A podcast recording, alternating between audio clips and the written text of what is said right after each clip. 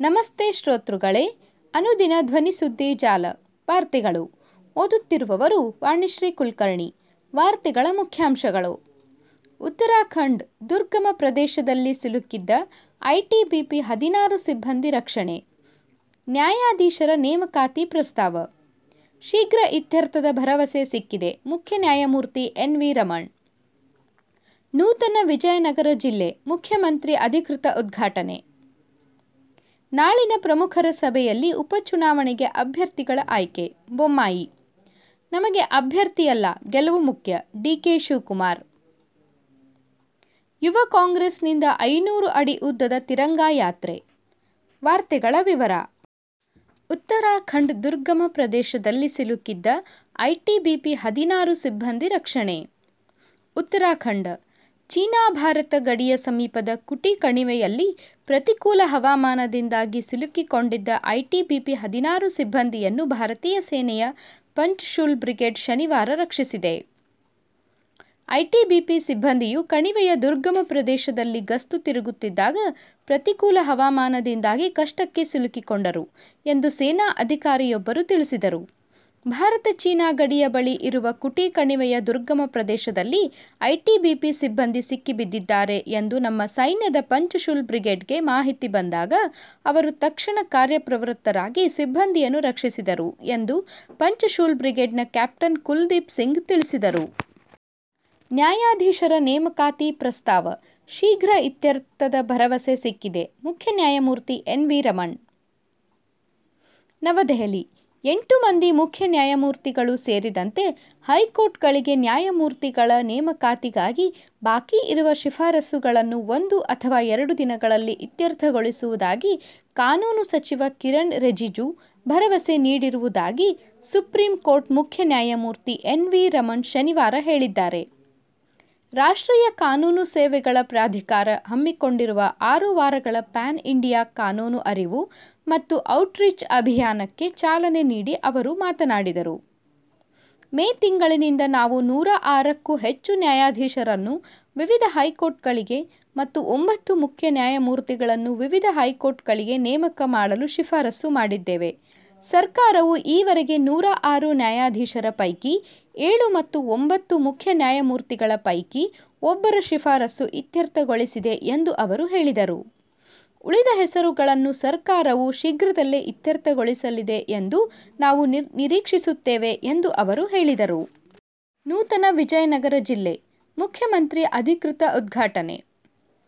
ನೂತನವಾಗಿ ಅಸ್ತಿತ್ವಕ್ಕೆ ಬಂದಿರುವ ರಾಜ್ಯದ ಮೂವತ್ತೊಂದನೇ ಜಿಲ್ಲೆ ವಿಜಯನಗರದಲ್ಲಿ ರೂಪಾಯಿ ನಾಲ್ಕುನೂರ ಅರವತ್ನಾಲ್ಕು ಕೋಟಿ ವೆಚ್ಚದ ವಿವಿಧ ಅಭಿವೃದ್ಧಿ ಕಾಮಗಾರಿಗಳಿಗೆ ಚಾಲನೆ ಮತ್ತು ಶಂಕುಸ್ಥಾಪನೆ ನೆರವೇರಿಸುವುದರ ಮೂಲಕ ಇಂದು ಸಂಜೆ ರಾಜ್ಯ ಸರ್ಕಾರ ಮುನ್ನುಡಿ ಬರೆದಿದೆ. ಇಲ್ಲಿನ ಜಿಲ್ಲಾ ಕ್ರೀಡಾಂಗಣದಲ್ಲಿ ನಿರ್ಮಿಸಲಾಗಿರುವ ವಿದ್ಯಾರಣ್ಯ ವೇದಿಕೆಯಲ್ಲಿ ಮುಖ್ಯಮಂತ್ರಿ ಬಸವರಾಜ ಬೊಮ್ಮಾಯಿ ಅವರು ವಿಜಯನಗರ ಜಿಲ್ಲೆಗೆ ಅಧಿಕೃತವಾಗಿ ಉದ್ಘಾಟಿಸುವುದರ ಜೊತೆಗೆ ವಿವಿಧ ಅಭಿವೃದ್ಧಿ ಕಾಮಗಾರಿಗಳಿಗೆ ಚಾಲನೆ ಮತ್ತು ವಿವಿಧ ಕಾಮಗಾರಿಗಳಿಗೆ ಶಂಕುಸ್ಥಾಪನೆ ನೆರವೇರಿಸುವ ಮೂಲಕ ಈ ಪ್ರದೇಶಗಳ ಮೇಲಿನ ಅಭಿವೃದ್ಧಿಗೆ ಸಂಬಂಧಿಸಿದಂತೆ ತನ್ನ ಬದ್ಧತೆಯನ್ನು ಪ್ರದರ್ಶಿಸಿದೆ. ಈ ಸಂಭ್ರಮದ ಕ್ಷಣಕ್ಕೆ ನಾಡಿನ ಮಠಾಧೀಶರು, ಸಚಿವರು, ಶಾಸಕರು ನಿಗಮ ಮಂಡಳಿಗಳ ಅಧ್ಯಕ್ಷರುಗಳು, ಜನಪ್ರತಿನಿಧಿಗಳು ಮತ್ತು ಅಸಂಖ್ಯಾತ ಜನರು ಸಾಕ್ಷಿಯಾದರು. ನಾಳಿನ ಪ್ರಮುಖರ ಸಭೆಯಲ್ಲಿ ಉಪಚುನಾವಣೆಗೆ ಅಭ್ಯರ್ಥಿಗಳ ಆಯ್ಕೆ, ಬೊಮ್ಮಾಯಿ. ಬೆಂಗಳೂರು, ಉಪಚುನಾವಣೆ ನಡೆಯಲಿರುವ ಸಿಂದಗಿ ಮತ್ತು ಹಾನ್ಗಲ್ ಕ್ಷೇತ್ರಗಳಿಗೆ ಪಕ್ಷದ ಅಭ್ಯರ್ಥಿಯನ್ನು ಆಯ್ಕೆ ಮಾಡಿ ಕೇಂದ್ರಕ್ಕೆ ಕಳುಹಿಸಲು ಪಕ್ಷದ ಪ್ರಮುಖರ ಸಭೆ. ಕೋರ್ ಕಮಿಟಿ, ಭಾನುವಾರ ಅಕ್ಟೋಬರ್ ಮೂರರಂದು ನಡೆಯಲಿದೆ ಎಂದು ಮುಖ್ಯಮಂತ್ರಿ ಬಸವರಾಜ ಬೊಮ್ಮಾಯಿ ತಿಳಿಸಿದರು. ಸುದ್ದಿಗಾರರ ಜೊತೆ ಶನಿವಾರ ಮಾತನಾಡಿದ ಅವರು, ಎರಡೂ ಉಪಚುನಾವಣೆಯನ್ನು ಪಕ್ಷದ ನೇತೃತ್ವದಲ್ಲಿ ಎದುರಿಸುತ್ತೇವೆ. ಈಗಾಗಲೇ ಬಹಳ ಸಿದ್ಧತೆ ಮಾಡಿಕೊಂಡಿದ್ದೇವೆ. ಕ್ಷೇತ್ರಗಳಲ್ಲಿ ಈಗಿರುವ ವಾತಾವರಣದಲ್ಲಿ ಬಿಜೆಪಿ ಅತ್ಯಂತ ಹೆಚ್ಚಿನ ಮತಗಳಿಂದ ಜಯಗಳಿಸುವ ವಿಶ್ವಾಸವಿದೆ, ಎಂದರು. ಎರಡೂ ಕ್ಷೇತ್ರಗಳಲ್ಲಿ ಪ್ರತ್ಯೇಕ ಸಭೆಗಳನ್ನು ಮಾಡಿದ್ದೇವೆ. ಬೂತ್ ಮಟ್ಟ, ಜಿಲ್ಲಾ ಮಟ್ಟದಲ್ಲಿ ಹಿರಿಯ ಮುಖಂಡರ ಸಭೆ ಮಾಡಿ ಅಭ್ಯರ್ಥಿಗಳನ್ನು ಪಟ್ಟಿ ಸಿದ್ಧಪಡಿಸುತ್ತಿದ್ದೇವೆ. ಭಾನುವಾರ ಮಧ್ಯಾಹ್ನ ನಡೆಯಲಿರುವ ರಾಜ್ಯ ಪ್ರಮುಖರ ಸಭೆಯಲ್ಲಿ ಚರ್ಚಿಸಿ ಕೇಂದ್ರಕ್ಕೆ ಹೆಸರು ಕಳುಹಿಸುತ್ತೇವೆ. ಚುನಾವಣೆಗೆ ಉಸ್ತುವಾರಿಗಳನ್ನು ಮತ್ತು ಸಚಿವರನ್ನು ನೇಮಿಸುವ ಬಗ್ಗೆಯೂ ಪ್ರಮುಖರ ಸಭೆಯಲ್ಲಿ ತೀರ್ಮಾನಿಸುತ್ತೇವೆ ಎಂದರು. ಹಾನ್ಗಲ್ ಕ್ಷೇತ್ರದಲ್ಲಿ ಉದಾಸಿ ಕುಟುಂಬದ ಸದಸ್ಯರಿಗೆ ಟಿಕೆಟ್ ನೀಡಲಾಗುತ್ತದೆಯೇ ಎಂಬ ಪ್ರಶ್ನೆಗೆ ಎಲ್ಲ ವಿಷಯಗಳನ್ನು ಪ್ರಮುಖರ ಸಮಿತಿ ಸಭೆಯಲ್ಲಿ ಚರ್ಚಿಸುತ್ತೇವೆ ಎಂದರು. ನಮಗೆ ಅಭ್ಯರ್ಥಿಯಲ್ಲ, ಗೆಲುವು ಮುಖ್ಯ ಡಿಕೆ ಶಿವಕುಮಾರ್, ಬೆಂಗಳೂರು ಉಪಚುನಾವಣೆ ನಡೆಯಲಿರುವ ಸಿಂದಗಿ ಮತ್ತು ಹಾನ್ಗಲ್ ಕ್ಷೇತ್ರಗಳಲ್ಲಿ ನಮಗೆ ಅಭ್ಯರ್ಥಿ ಮುಖ್ಯವಲ್ಲ, ಗೆಲುವು ಮುಖ್ಯ ಎಂದು ಕೆಪಿಸಿಸಿ ಅಧ್ಯಕ್ಷ ಡಿಕೆ ಶಿವಕುಮಾರ್ ಹೇಳಿದರು. ಕೆಪಿಸಿಸಿ ಕಚೇರಿಯಲ್ಲಿ ಸುದ್ದಿಗಾರರ ಜೊತೆ ಶನಿವಾರ ಮಾತನಾಡಿದ ಅವರು, ಎರಡೂ ಕ್ಷೇತ್ರಗಳ ಅಭ್ಯರ್ಥಿಗಳ ಬಗ್ಗೆ ಸ್ಥಳೀಯ ಮುಖಂಡರಿಂದ ಅಭಿಪ್ರಾಯ ಪಡೆದಿದ್ದೇವೆ. ಹೈಕಮಾಂಡ್ಗೆ ಮಾಹಿತಿ ನೀಡಿದ್ದೇವೆ. ಯಾರೇ ಅಭ್ಯರ್ಥಿಯಾದರೂ ನಮಗೆ ಅದು ಮುಖ್ಯವಲ್ಲ. ನಮ್ಮ ನಾಯಕರು ಈಗಾಗಲೇ ಚುನಾವಣೆ ಗೆಲುವಿಗೆ ಸಿದ್ಧತೆ ಮಾಡಿಕೊಂಡಿದ್ದಾರೆ, ಎಂದರು. ಇದೇ ನಾಲ್ಕರಂದು ಸಿಂದಗಿಗೆ ನಾವು ನಮ್ಮ ಪಕ್ಷದ ಮುಖಂಡರು ಭೇಟಿ ನೀಡುತ್ತೇವೆ.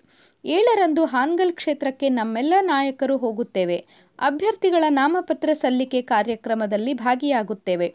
ನಾವೆಲ್ಲರೂ ಒಟ್ಟಾಗಿ ಕೆಲಸ ಮಾಡಿ ಎರಡೂ ಕ್ಷೇತ್ರಗಳಲ್ಲಿ ಗೆದ್ದೇ ಗೆಲ್ಲುತ್ತೇವೆ ಎಂದು ವಿಶ್ವಾಸ ವ್ಯಕ್ತಪಡಿಸಿದರು.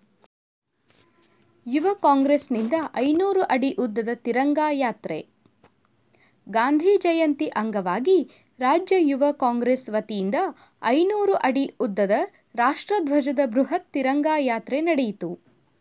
ಬೆಂಗಳೂರು ನಗರದ ಕಮ್ಮನಹಳ್ಳಿಯ ಜ್ಯೋತಿ ಶಾಲೆಯಿಂದ ಸುಮಾರು ಒಂದು ಕಿಲೋಮೀಟರ್ ದೂರದವರೆಗೆ ನಡೆದ ಈ ಯಾತ್ರೆಯಲ್ಲಿ ತ್ರಿವರ್ಣ ಧ್ವಜ ಹಿಡಿದು ಯುವ ಕಾಂಗ್ರೆಸ್ ಕಾರ್ಯಕರ್ತರು ಹೆಜ್ಜೆ ಹಾಕಿದರು.